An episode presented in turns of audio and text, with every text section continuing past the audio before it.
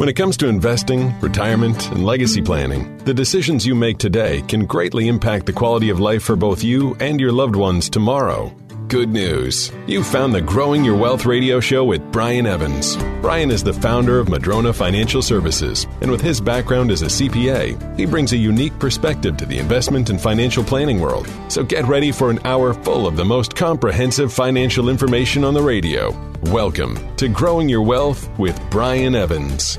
Thank you so much. Welcome to Growing Your Wealth with Brian Evans. Glad you could join us again this week. My name is Jeff Shade, and as always, I'm just here to ask the questions, but the words of wisdom and solid advice, of course, come from Brian Evans, CEO of Madrona Financial Services and Bauer Evans CPAs. Brian, how you doing today? Doing great. Thanks, Jeff. Glad to hear it, Brian. I hope our listeners are doing well, too. Another great show lined up for us again today. We've got another special guest and some great information that I think our listeners can use. But before we go any further, again, I want to talk about this brand new book that we've got. It's called The Seven Steps to Successful Retirement. Really excited about this one, Brian. Yeah, it's a new book that we're coming out with. It's not meant to be as technical as some of the books I've written where they're more of an educational, topical kind of approach. This is more bigger picture and, and in the end, probably more important because having a financial plan for your life is so important as we see on this show. Most people I run into have spent more time in their life picking out shoes than they've done planning their retirement. So it's not a knock. It's just it just is. It's just the way we are. Uh, we we don't necessarily sit down, or do we have the tools to do that? You know, some people try and do it on their own, but it's pretty hard to integrate all the facets of a successful retirement. Having a uh, we call it the rooted wealth analysis, and having the right roots in your financial plan, and have it cover all the various areas it needs to cover. Um, you you can sit down with an Excel spreadsheet and track uh, how much you know your net worth is, sure, and, and project that out, but that doesn't really really cover what we're talking about here. It doesn't cover where your cash flow is going to come from, your your health planning, uh, you know, funding for that, legacy planning, income taxes, all that stuff can't be put in a cell on an Excel spreadsheet. So this is a much broader uh, look at things, a much more detailed look at things, and, and it's really important. I think really, really important to, to do it. Do it well, though, not just to do it, but to do it well. And most of us don't have the tools to do that. So that's what we're we're trying to offer, and that's what this book is talking about. So these seven steps are really just the foundation of a successful retirement plan. And I sort of think of these sort of like that entrepreneur's wheel where you've got all the spokes. I mean, if you've got all seven spokes working for you, you're going to have pretty much a successful retirement. If you've got five or six of those spokes, I mean, it's going to go along, but you're going to have sort of a clunky wheel, right? Yeah, it's a good analogy there. And not only do you have to have all the different areas going well, but there's a qualitative thing because I know there's a lot of people out there who say, "Hey, we do a financial plan," say, "Well, what's your what's your background? I sell insurance annuities. Well, do you have any tax background? Oh no, I can't talk taxes or, or trusts or estate planning. Well, how about real estate? Oh no, I don't. I don't do real estate. I don't know anything about that. Are you licensed to talk about stocks? No, I, I can't talk about your investments. I can sell you an annuity and I'll do your financial plan. Uh, I bought this program and for a thousand dollars and I punch in some numbers and it gives me this really cool report. It's 40 pages with lots of colored graphs and I hand that to people. Well, that's not very helpful. you, you're not qualified.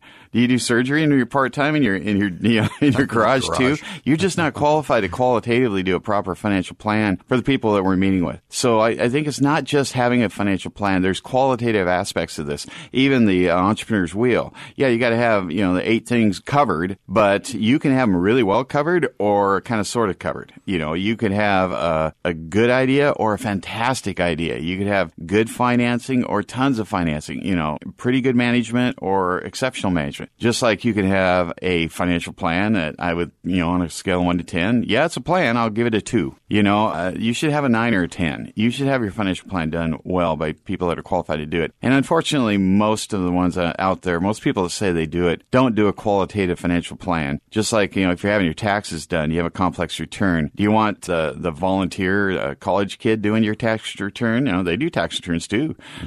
My office does tax returns. Or would you rather have somebody do it that actually knows what what they're doing. Once again, that book is called The Seven Steps to a Successful Retirement. If you'd like your copy, simply text radio, that's radio, to 833-673-7373. Again, that's radio to 833-673-7373. And we'll remind you of that number later on in the program. Brian, as I said, another good show lined up for us uh, today. This is an opportunity for me to just sit back and listen and learn because we've got another special guest, don't we? Yes, we do. Uh, Nick Smelser of of our firm is here today. We're going to be doing a deep dive. We'll learn a little bit about Nick, and then we'll uh, do a, a, deep dive on some real estate topics uh, related to where he spends a lot of his time here with us. And he also does uh, financial planning with clients that come in too, just like all the advisors here. Uh, we have, what, eight advisors now. So a good group of people. We do work as a team. So some people actually come in and say, well, I want to work with Brian. I'm like, well, actually, if you work with Brian,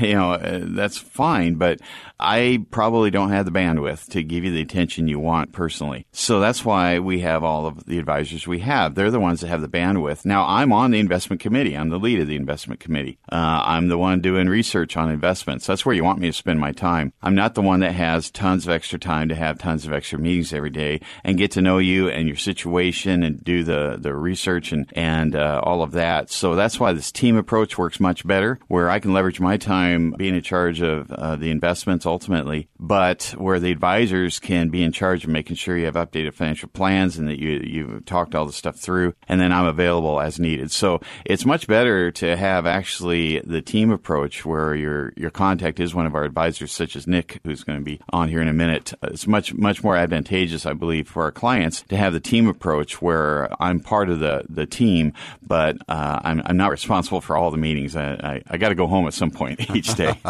That's exactly right, Brian. Well, I'm going to sit back and listen and learn and turn things over to you and Nick.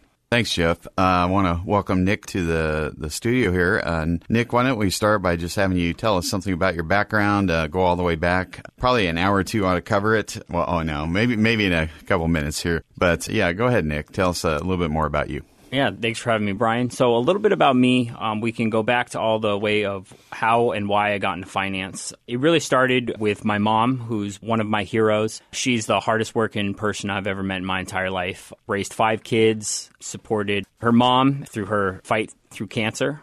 And one thing I noticed um, with my mom in, in, her hard work and always, uh, you know, putting food on the table and making us feel safe and loved was the amount of stress that she had. A lot of that stress came from our finances. After her divorce, like many people, they started getting some debt collectors calling and, you know, they had to start working longer hours. So as I got older, I just determined how I would help and give back to the community and help my family is get into finance. But where does that really start? You have your CPAs, you have your economics, you have your financial analyst. And when I got into college, I met a professor, Mr. K, and he sat down with me and we talked about all the different types of finances and, and where I want to be and, and what I'm interested in. And he said, Well, there sounds like two routes you can go. You can either be an analyst or you can be a wealth manager and be an advisor. So I pocketed that in the back of my head and kept taking the classes, A's and B's on, on those. And then I got into WSU, Go Cougs,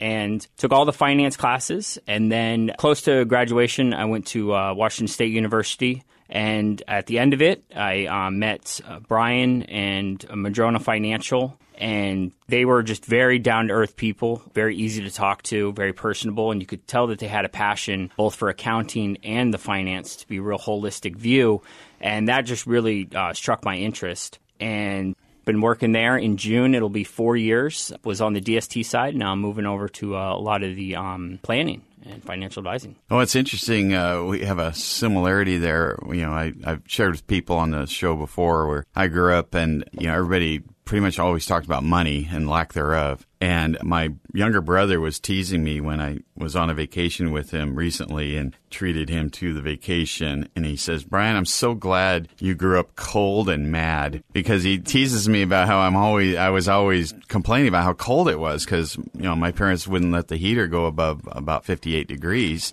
in the winter because you know when you pay the heat bill then you can turn up the heat as much as you want. I'm gonna i'm gonna make a lot of money someday and i'm gonna turn up the heat and we would have these arguments all the time. They'd say put on another sweater you know i, I don't have any more sweaters. I'm wearing four you know. I was always cold and the rest of the family didn't run cold like i did so he was teasing me about growing up that way. So it was real motivating for me to not have that kind of life. I didn't want to live a life where i'm always complaining about not having any money and being cold. So similarly it sounds like you had a similar experience where um, motivation is a great thing. And unfortunately, with generations now, uh, they have a lot more stuff, and uh, a lot of stuff comes easier. You know, people owned one car way back when they owned one black and white TV. They had one dial telephone. You know, we didn't have the the wealth that uh, back then that people have now, and so the motivation maybe isn't there as much. But it sounds like uh, you were similarly motivated. I remember, uh, yeah, we were at a, something called a Cougs First event uh, where we had a booth there with other Cougar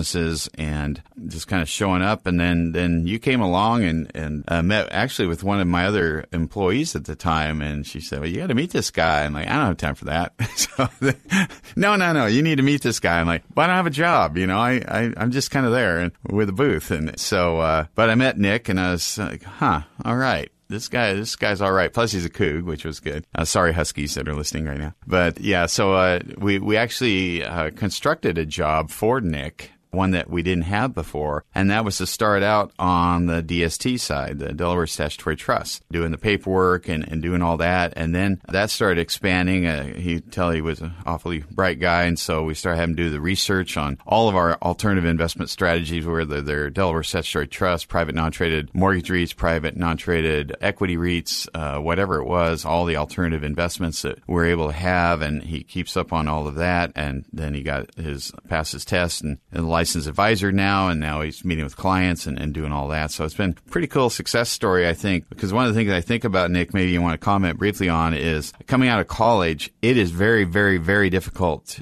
to do what you're doing in short order because pretty much I'm sure anybody listening would say if you met a 25 year old college grad, I'm pretty sure you're not turning over your life savings to them as a financial advisor. Would you agree with that? Oh yeah, no, I I, I definitely agree with that. Um, I noticed when I would sit in in your meetings or go into conferences with other financial advisors or other financial professionals in the room, I was always the youngest person in the room. So you kind of get that chip on your shoulder to be like, okay, I need to be precise, I need to be true with my word, and I need to really listen more than talk and kind of gain the respect there. So it's been a good eye opener of how to uh, speak with people who look and they're like, I'm 65 years old. Can I really listen to this 25 or 30 year old? How can you help me? Um, so just really building in the mutual trust and respect has been really, really fun. Yeah, and, and it does take a team because, you know, Nick's not, you know, none of our advisors, including myself, do everything. I don't even do the tax planning and so forth. I mean, high level I do, but I don't do the calculations. I got a CPA firm behind me to do that. I don't do any of the paperwork for new accounts or for REITs. I got Jolene, I got Carolyn, uh, annuities, and, you know, I got Heather and financial plans. I don't even know how to turn on the program, honestly. I, I don't even enter notes in the system. I have other people doing that. I don't know how to do a DST application, Nick. You, you handle all those. So it, we have a whole team of people that's able to put all this stuff together. So Nick's part of the team, uh, but uh, he could be the point of contact for, for new clients. Well, well, we're up against a break now. When we come back, I want to talk about kind of other people that are entering this industry and then get into more what, what you do day by day here, Nick, when we come back. Growing your wealth with Brian Evans will be right back with even more ways to help you stay focused on your retirement goals. We hope you're enjoying the conversation between Brian and Nick Smelzer here at Madrona Financial Services. I wanted to take this brief opportunity to tell you about something that's brand new on our website at madronafinancial.com. It's called the Rooted Wealth Plan, and it's designed so that you can enjoy the quality of life that you want to live and leave the legacy that you want to leave. Now, this plan is a custom-made financial plan for people whose net worth is $250,000, $2.5 million, or even $25 million. The purpose of the plan is to give you clarity on how to sustain yourself and your wealth for generations to come. Now, this plan addresses all seven areas that sustain wealth and they include growth planning, protection planning, tax planning, healthcare planning, gift planning, and legacy planning. So if this is something you want, get started by going to Madrona Financial Services and clicking Start Here to get your rooted wealth analysis. No cost, no obligation for this. As I said, go to madronafinancial.com and click on the Get Started button for your rooted wealth analysis.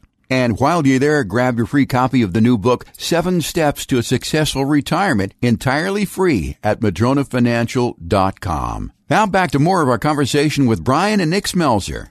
Tired of getting only half the story? We've got you covered with the most comprehensive financial information on the radio. You're listening to Growing Your Wealth with your host, Brian Evans. Now, here's Brian. Welcome back to the show. I'm Brian Evans, CEO of Madrona Financial Services and Bauer Evans CPAs. And this segment, we're going to continue our discussion with Nick Smelser of Madrona Financial and talking about a little bit more about his background and about the things that he, he brings to the table, uh, his day to day stuff, and then start talking about some of the topics and maybe some stories about things that we've encountered uh, working together on some of the clients that we work on together. But first, I, I did want to uh, finish our discussion about your background. One, one of the things that occurs to me, I started, I alluded to in the last segment was other people in the industry, how hard it is in this industry to really be able to talk to clients because most of our industry, when uh, you think about stockbrokers, you know, we're held to fiduciary standard, but most of the industry is not. And as I understand it, to break in, they basically give you a phone and a well, in the old days, I guess a phone book, maybe now a computer. But uh, you're supposed to cold call people and, and sell, sell, sell and try and get a book, a business. And really, that's probably about the worst job in the world. Maybe timeshare sales might be worse, but they're, they're probably on par with one another. So have you been talking to any of your other friends that were in finance uh, coming out of college, what kinds of work that they're doing and how they're trying to break in uh, to a very difficult business to break into? Um, yeah, I, I have a, a couple friends who are also in the financial advising industry or trying to break in, or one of my friends actually recently left because exactly what you're talking about. They're given a phone, they're told to sell, sell, sell, sell. It's all about the product. Oh, this guy needs a stock. Okay, get him into Apple. Oh, Netflix is down or whatever. Get into that. But with Madrona, and I think what they're a little bit envious of when we're talking is it's not product you know, I don't care if they want a stock or a REIT or, or a bond. It's really what is the process. It's really the um, seven financial roots of sustained wealth is what I'm talking with clients about or prospects about. It's not about the product. It's how can we get you in a place to where you want to? What is your retirement goals? What's your dream? What's your vision of retirement? And how can we get you there? Yeah, I think that's a real, really important distinction there. There certainly most of this industry is in product sales, and very often somebody is selling one thing. You know, I remember this this one advisor I was calling and, and kind of coaching up, and and I was put on hold, and I said, "We are your one stop shop. We're your full service financial planner." And he gets on the phone I said, you know, I was listening to that and it occurred to me, don't you guys kind of just do one thing? Yeah, we only sell one annuity. So you only sell annuities. Yeah. You said one though. Yeah, yeah. We just sell one from American Equity. It's the American Equity such and such annuity. We sell the one annuity. I said, but your your, your message says you're a full service financial planner and a one stop shop. Well, yeah, we are. I'm like, okay. I didn't push it, but you, you, know what I'm saying here. I mean, we'll give you everything you want. It reminds me of the old, uh, the jerk Steve Martin. You can have any prize at all if you win. Any prize as long as it's between this and this and that. And he ended up uh, putting his hands around one thing. And you know, was, as long as you want this prize, you can have anything you want. We're full service. So that is a big differentiation that certainly we have here. And glad to have you on the team. Now, yeah, when you started, uh, we started with a Delaware Statutory Trust. That was fairly. I don't think we'd done a whole lot of them by then. I don't know if you recall uh, where we were at in our uh, DST uh, progression. Um, I think it was 2018. We were maybe 20 million altogether, okay. and now we've passed 150. Yeah, yeah, that's a lot of DST and a lot of people um, getting the option of uh, changing their life. I mean, DST certainly for those of you listening to the show, you, you know that these are Section 1031 exchange real estate assets where you can sell your appreciated investment real estate and do a 1031 exchange into any other kind of investment real estate. DSTs just happen to be one of the types that qualify. Uh, you can uh, sell for a 1031 exchange. You can sell a, a fourplex and buy into uh, rental houses. You can buy a farm. You can exchange it into any kind of real estate. You can exchange into a DST. You can exchange from a DST back to a fourplex or back to a, a farm or a,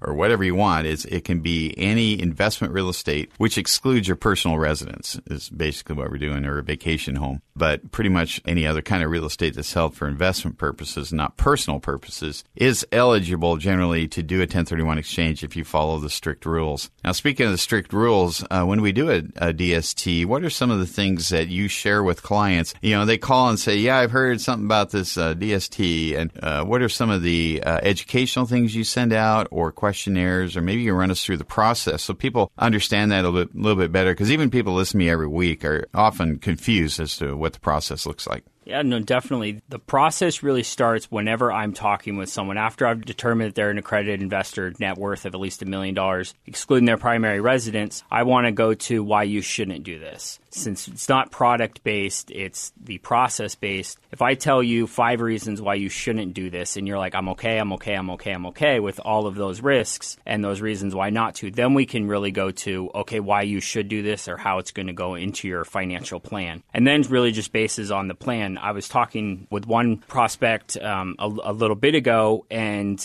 the thing with him is he, he and his wife, they're really into the business of owning, developing, and acquiring real estate but they wanted to diversify into some DSTs as well. I talked with him. He had about $2 million in his 1031 exchange, but he had $300,000 worth of debt. So, knowing this market, it's always king to be a cash buyer. So, I said, okay, here's all your here's all your options. Let's just buy a DST that satisfies your debt. So now you're going in and looking at being a cash buyer in everything. So he loved it. He was able to go in, and that's really where we where we want to start. Is once we determine you want to do this, you need to do this, then we can go to how does it fit optimally in your financial plan. Yeah, you said something really important. Uh, our first job here is to disqualify ourselves from having you invest with us. I know that sounds backwards, but it's super important that if it's not the right thing for you, we want to know that. We want to get that out there. We want to figure that out. So I was, as you were telling that story, I was thinking, well, one one of the things that could happen is they they might say, well, we heard uh, about doing this DSTs. We love doing real estate. We we knock it out of the park.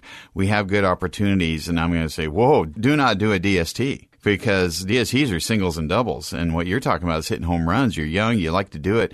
DSTs are for people that want to retire from being a landlord and retire from real estate development, not get into it and do more of it. That's not what it's for.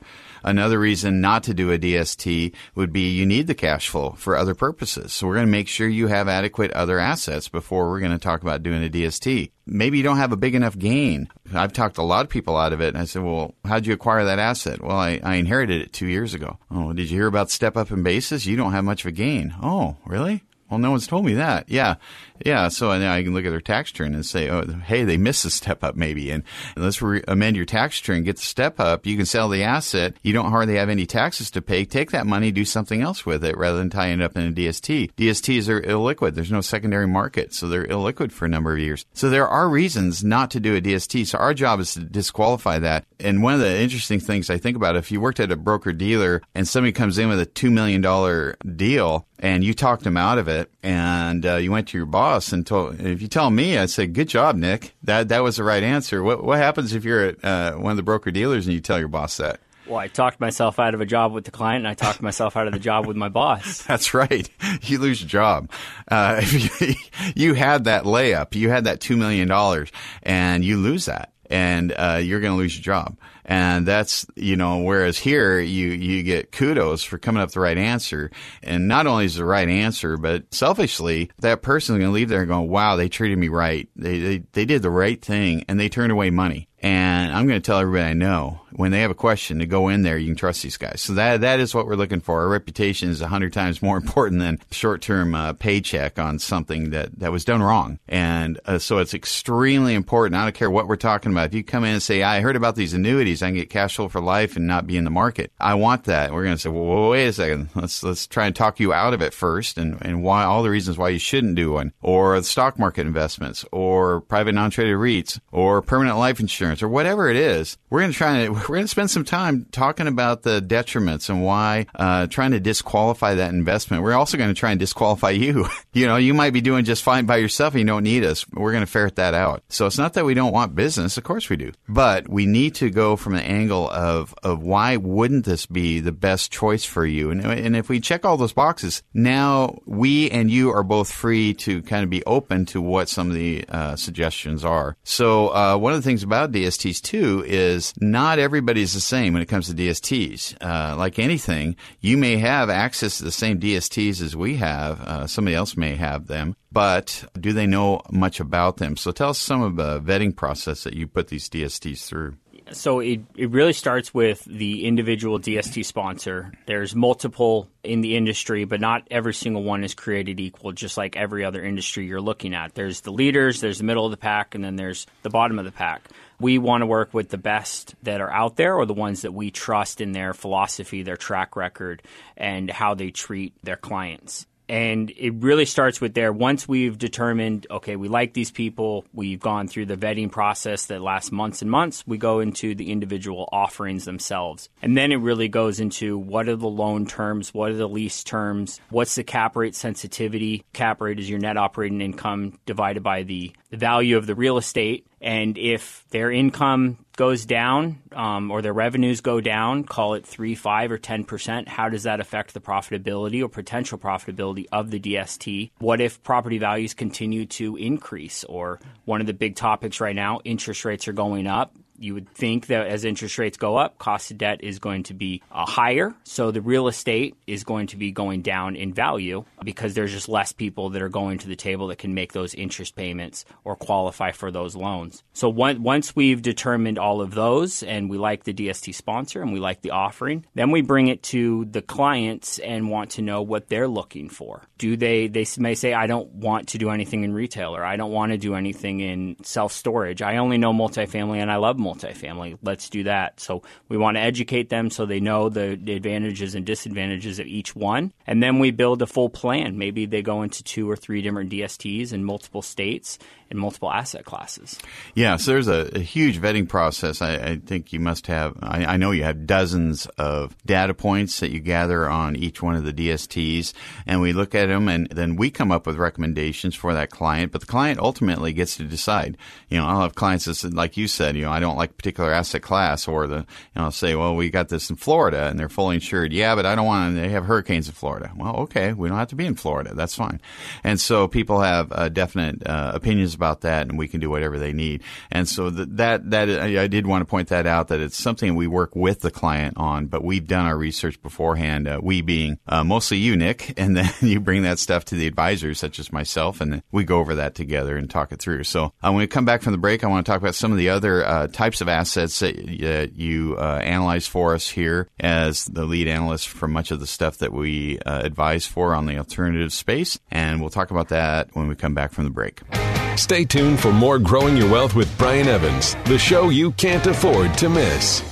You're listening to Brian Evans talking with Nick Smelzer here, an advisor at Madrona Financial. My name's Jeff Shade. Glad you could join us again this week. I want to talk to you about this new book that we've got. It's called The Seven Steps to a Successful Retirement. Maybe you've heard us talk about this before, but I want to remind you right now that you can grab your free copy today by going to madronafinancial.com and clicking on the button that says grab your free copy today, or you can do it very simply right now by texting radio to 833 673 7373. That's radio to 833-673-7373. Now this book is going to explain the seven essential steps to take before you retire, how to prepare for a 30 plus year retirement. You'll learn the rules to sustain your wealth. You'll also discover how to sustain your wealth even in a market crash, the truth about tax planning, lifestyle planning, and why your advisor may not be enough. Once again, the book is called Seven Steps to a Successful Retirement, and it is yours absolutely complimentary for the taking. And again, you can get it two ways. If you want it right now, text radio to 833-673-7373.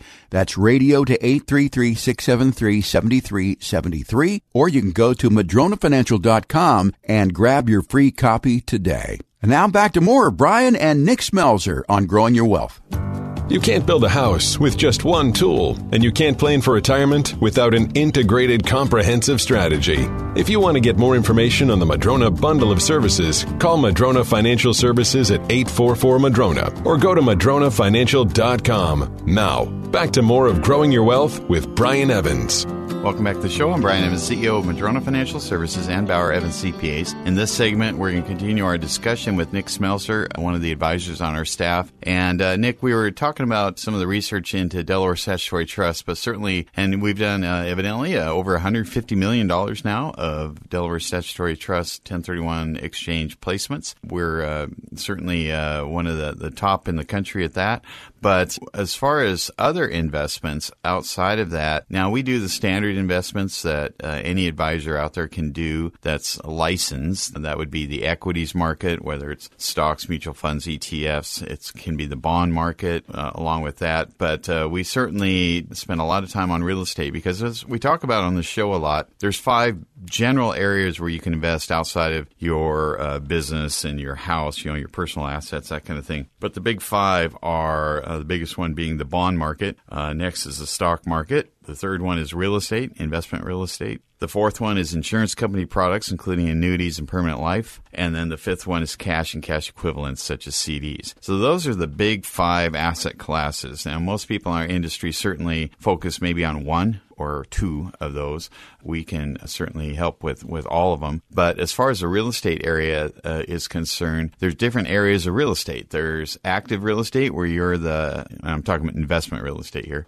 There's active where you're the, the landlord. There's passive. In the passive area, there's DSTs, which are, you know, where you don't want to be the landlord anymore and you do a 1031 exchange. But there's also a big area called alternatives. And so I want to talk a little bit about alternatives, how we use them for our clients' portfolios, why we use them. Why don't we just buy publicly traded REITs uh, to satisfy that and that kind of thing? So uh, maybe uh, spend a moment talking about some of the different kinds of alternatives that you also research for us.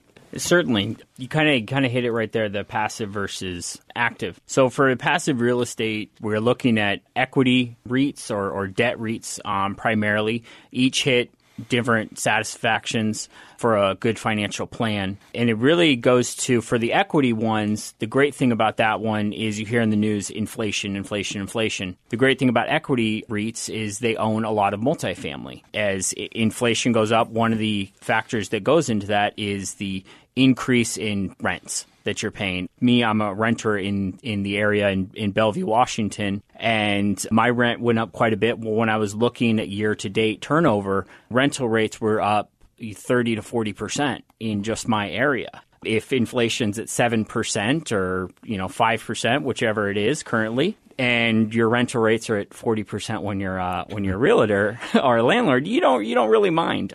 And that's really what the REITs are doing. They're going to be in areas in buying real estate to where they're in kind of the Sun Belt or places where people are moving out of the gateway cities, the New Yorks, the Seattles, into maybe Miami or outskirts of a major MSA area. And and when you're an owner in one of these REITs, you're getting the benefit of the non correlation between the stock market that publicly traded REIT would have. Yeah, that that is a very important part. A couple things you, you said there. The, the, publicly traded REITs, because they're traded on the stock market, often are highly correlated to the stock market, meaning when the market's up, they're up. When the market's down, they're down. Even though the underlying real estate didn't really change, if the market's down, they're down. Whereas a private non-traded REIT doesn't have that similar correlation that a publicly traded REIT has to the market. So that's a that's a big thing because often when we're investing, we're looking for non-correlated assets. We don't want everything to go the same direction. If we did, we just buy one stock for everybody and call it good, or one sector and put it all into that. So you know, putting all your eggs in one basket isn't necessarily a good thing. I I remember uh, you were talking about inflation and real estate. Real estate can be a hedge against inflation, and and here's I learned this from my uncle who had oh gosh, he had over 20 rental houses, and I remember him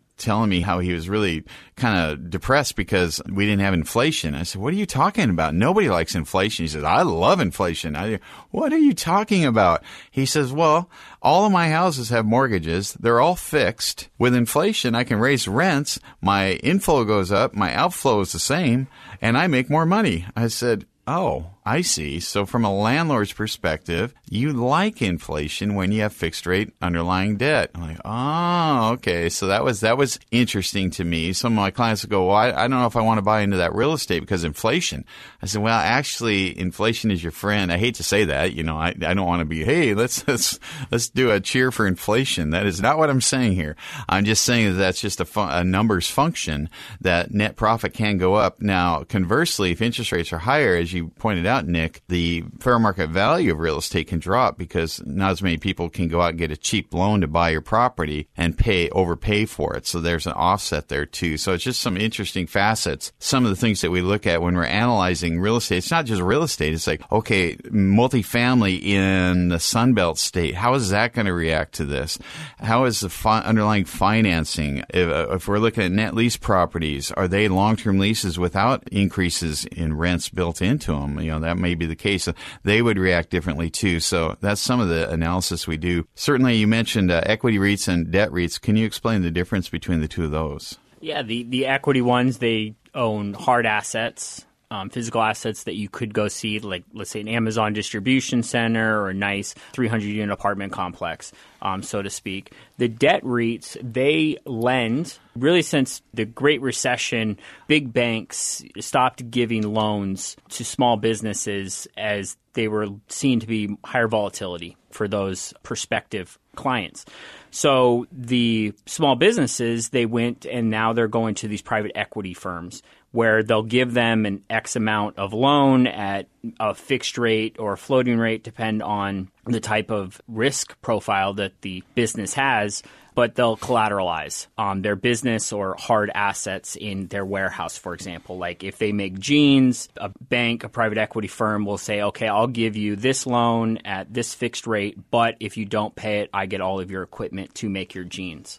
So that's really the biggest difference between the two. Yeah, that that is an interesting area. That change that has happened there. Yeah, it used to be uh, small and mid-sized companies go to banks to get their loans, and after the banking crisis, that area of the market really just dried up, whether it was through federal regulatory reasons or just risk reasons. Banks got out of that business by and large. Now it's you know you can go to the bank and and uh, SBA can if you qualify for an SBA loan, Small Business Association loan, then the bank will lend you money because they have guarantees from the federal government that they'll get paid back. So you can get SBA loans at very low interest rates, which is great, but not everybody qualifies for that. And if you're out there, you're a mid-sized company, you want to grow through mergers and acquisitions, and you need money to do that. You need capital, and uh, you don't want to issue stock. You're just not in that position. You're a small or mid-sized company, and you're not publicly traded. Now, where are you going to go to get money? The bank's going to look at you. You're crazy. No one's going to loan money. We, are not in that business anymore. They got out of the business essentially.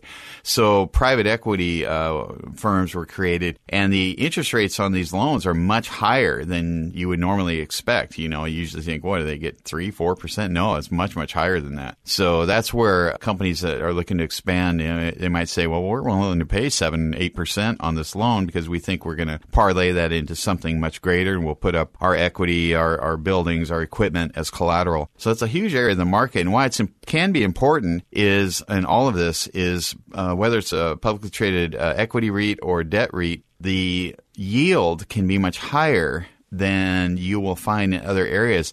So the yield on these often is higher than the yield of a junk bond fund uh, much higher in, in many cases uh, than junk bonds. Yet we believe that the collateral, the ones that we would advise on, is much much better. The the upside much much better, and the risk lower than you would normally expect with a with a junk bond.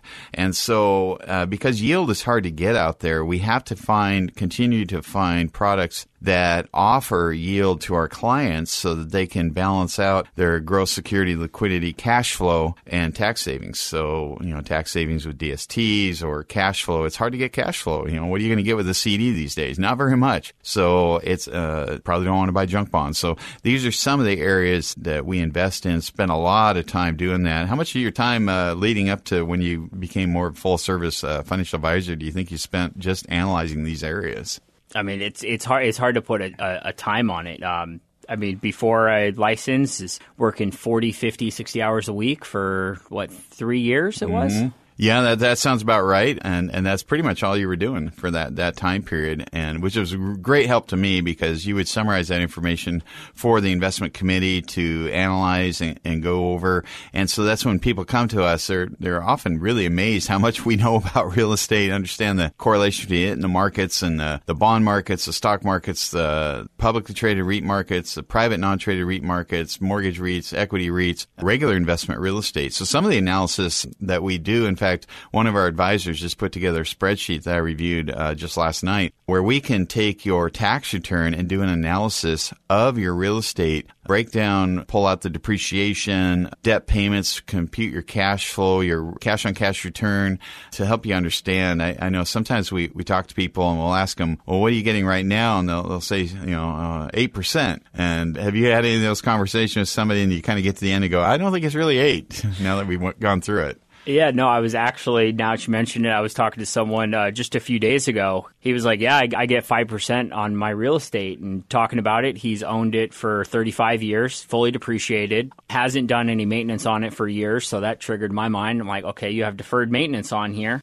How old are some of the appliances? Oh, I need I need to fix all of them. When was the last time you fixed them? Years and years. Okay, so it's going to cost you what thirty, fifty thousand? Yeah, probably about right. Okay, so let's do that. No, you're in the hole about fifty thousand. You just haven't written the check yet. Yeah, a lot of the people I talk to, they'll say, "Well, I'm making eight percent. How do you figure it?" Well, I take my gross rents, divide it into what I paid for the thing. Well, hasn't it doubled in value? Yeah. Well, that eight just became four because you, you divided into uh, what it's worth, not what you paid for it. And you told me gross. Don't you have expenses? Yeah, I lose about half the money to that. Okay, now we're at two. Okay, and you mentioned it's old. Uh, your deferred maintenance comment. Do you put any money into it? Oh gosh, every year I get killed on on repairs and maintenance. So really, it's zero or negative. Oh yeah, it's not eight, is it? It's I don't make. I, yeah, because I always ask them, how much money do you end up net in your pocket at the end of the year? Well, nothing. You just told me you make 8%. You know, so that's, a, an analysis that we can do uh, property by property just by looking at your tax return, have a brief discussion with you, and estimate of fair market value. Maybe we can come up with where you're at right now, and maybe it is time to improve that, or maybe it's great, and we would tell you that uh, if it was, and, and say don't do a DST or don't do a 1031 exchange. So uh, anyway, uh, got a break here, come up against the breaks, and we come back, we'll complete our discussion about alternatives with Nick Smelser of Madrona Financial.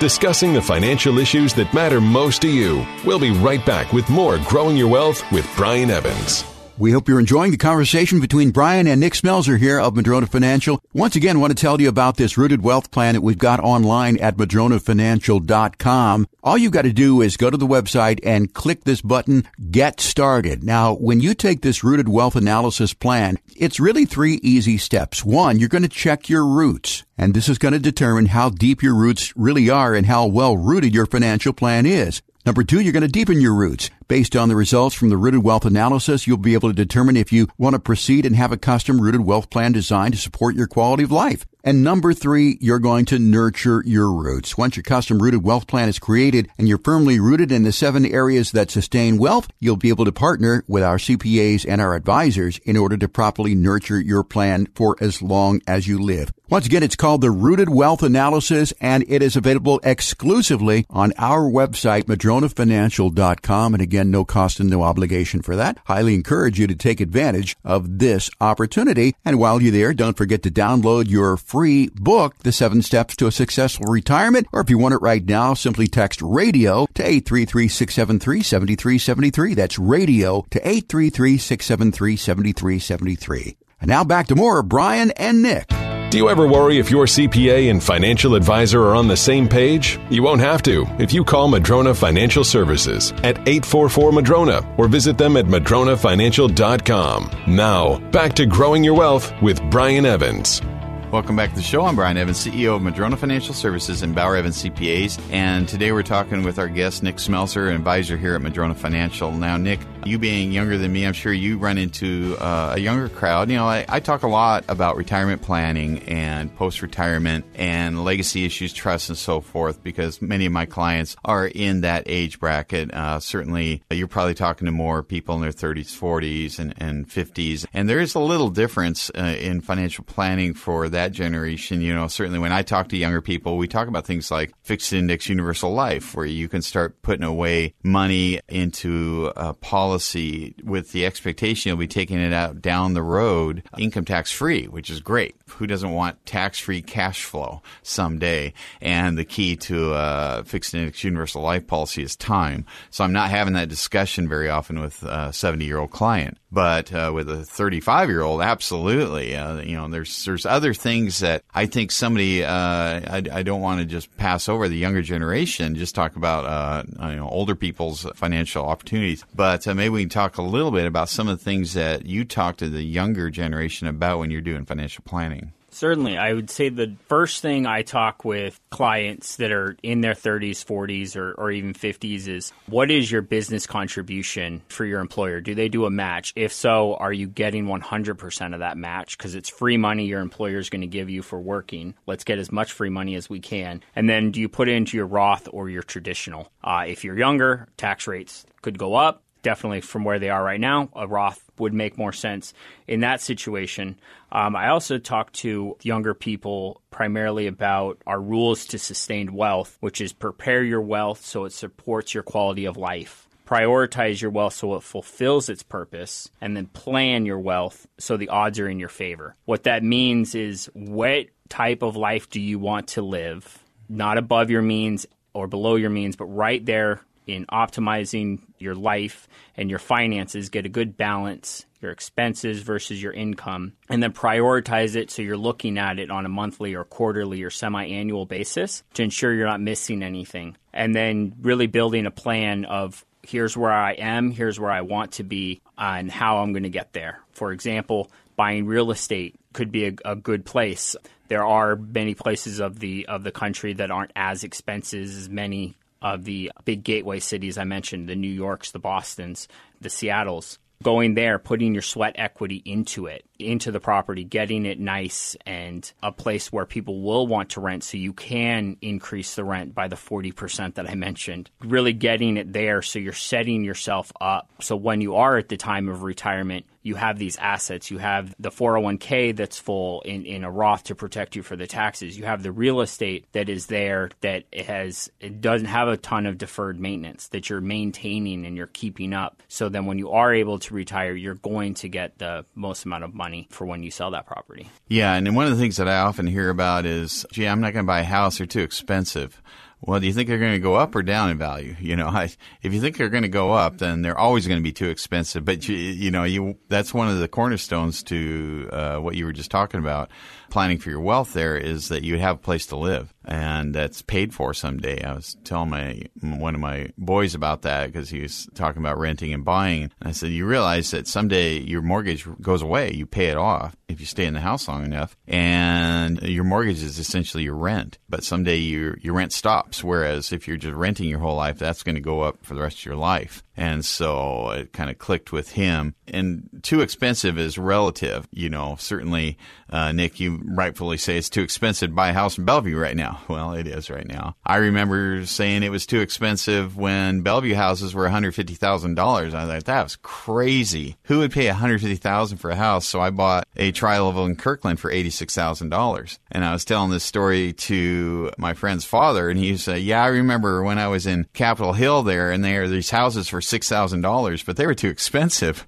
because we had one for 3500 and they wanted $6,000 for that house on Capitol Hill.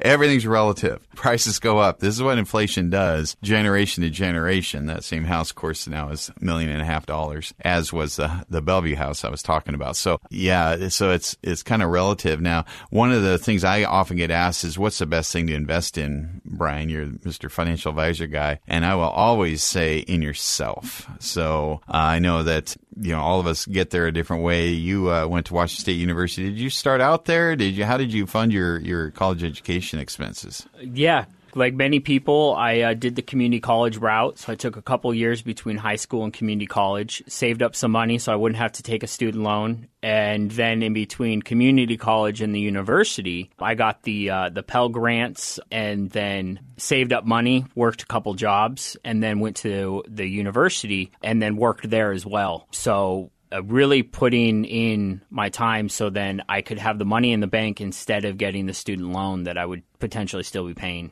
to this day. Yeah, student loans, I mean, they're okay uh, if you have a marketable skill set that you're getting. I know a lot of people take out big student loans, and okay, that basket weaving degree is probably not going to help you pay that thing back. And, you know, I was having this conversation with a young person recently. They had this job, and they, well, they're paying me for my expertise. And I said, well, what are they paying you? And he, told me, and I said, "Well, what could you make working at, at fast food?" And he told me that. I said, "They're only paying you one dollar more than you would be at fast food. They are not paying for your expertise." Oh, you're right. So what is that expertise worth? So that that's where investing yourself to where you have an expertise that is marketable can be a very good thing. I, I joke that my first year tuition seriously was $646. And if I tried to figure out uh, what's my return on investment from just a labor job to what I make over my career, you know, and dividing that tuition into that you know, four years, well, the next year it doubled. And I thought that was ridiculous. Oh my gosh, $1,200 a year for tuition? This is crazy. So like I said, everything's relative. But I would say that that roughly $5,000 that I spent on tuition had a pretty good return on investment uh, over the years doing what I do. So always uh, uh, investing yourself if it's the right investment. Just like it's all qualitative. Again, if you invest in yourself and it's the wrong thing that you invested in, you know, you might invest in your skill set gambling with cards or whatever. Well, that's probably not a great investment. So, you know, you got to be a discerning about that, what you're investing in, what your plan is. And, and basically what we're talking about here for the younger crowd is you need to plan too. It's not just retirement plan is not just retirement planning for when I'm old and that's 30 years away. I don't, I'm not going to do that now. It's lifestyle planning. It's planning for that. So that's kind of what you were talking about. Would you agree with that? Yeah, no, certainly. Starting the planning at your 30s and 40s and as detailed of a plan as you can, just like any plan, the more detailed, the earlier you start, the more success, the higher the odds of having that success when you are in your 50s and 60s.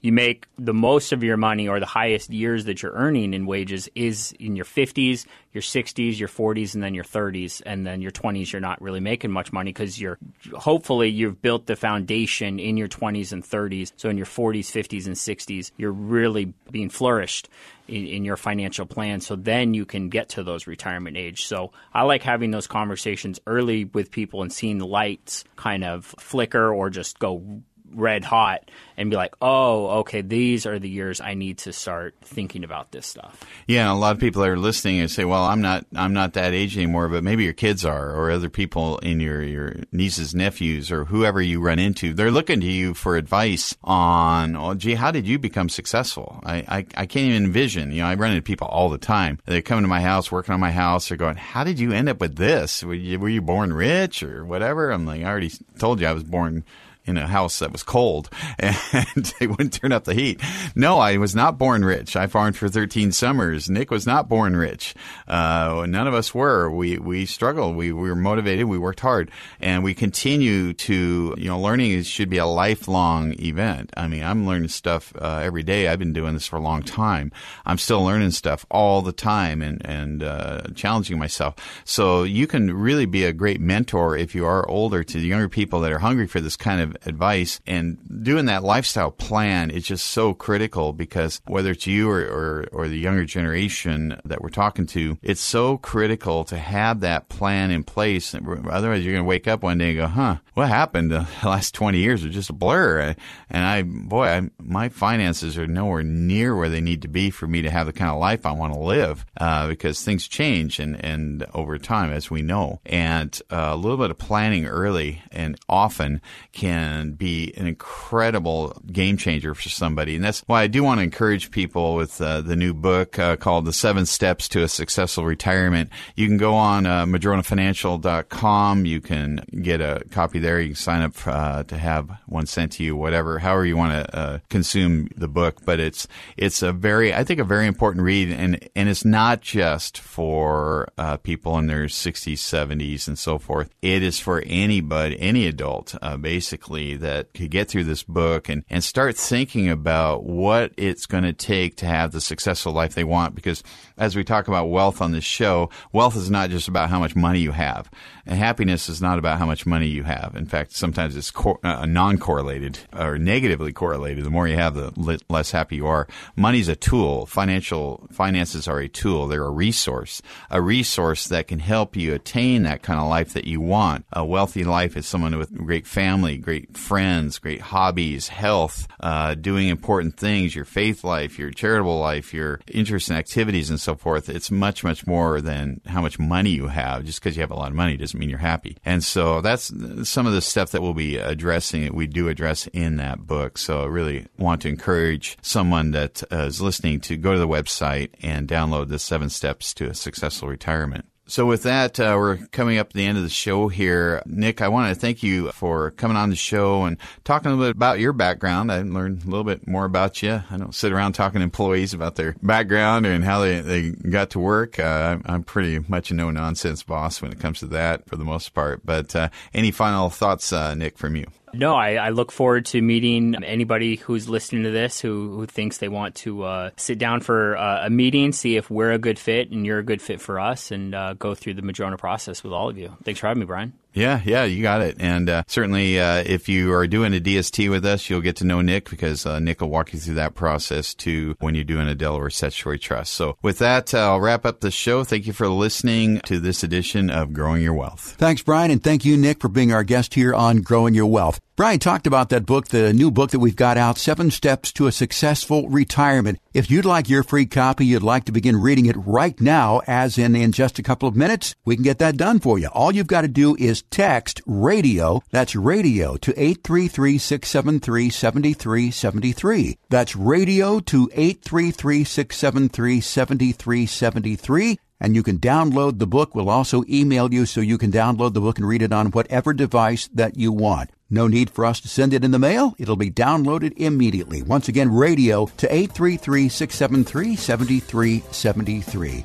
For Brian Evans and Nick Smelser, I'm Jeff Shade. Get out, have a great weekend, won't you? Thank you so much for joining us this week for Growing Your Wealth. We'll talk to you again next week. No statements made during the Growing Your Wealth radio show shall constitute tax, legal, or accounting advice. You should consult your own legal or tax professional on your individual information. Brian Evans of Madrona Financial Services is licensed to offer investment advisory services through Madrona Financial Services LLC, an SEC registered investment advisor. Insurance products are offered through Madrona Insurance Services LLC, a licensed insurance agency and an affiliate of Madrona Financial Services. Past performance is not a guarantee of future results. Investors cannot invest directly into indexes. No investment strategy, including asset allocation or diversification, guarantees a profit or guarantees the avoidance of loss. Financial planning is an important tool that does not guarantee specific outcome. DST investments are only available to accredited investors and are offered solely through the issuer's offering documents. The DST sponsor determines whether to accept any individual subscription documents.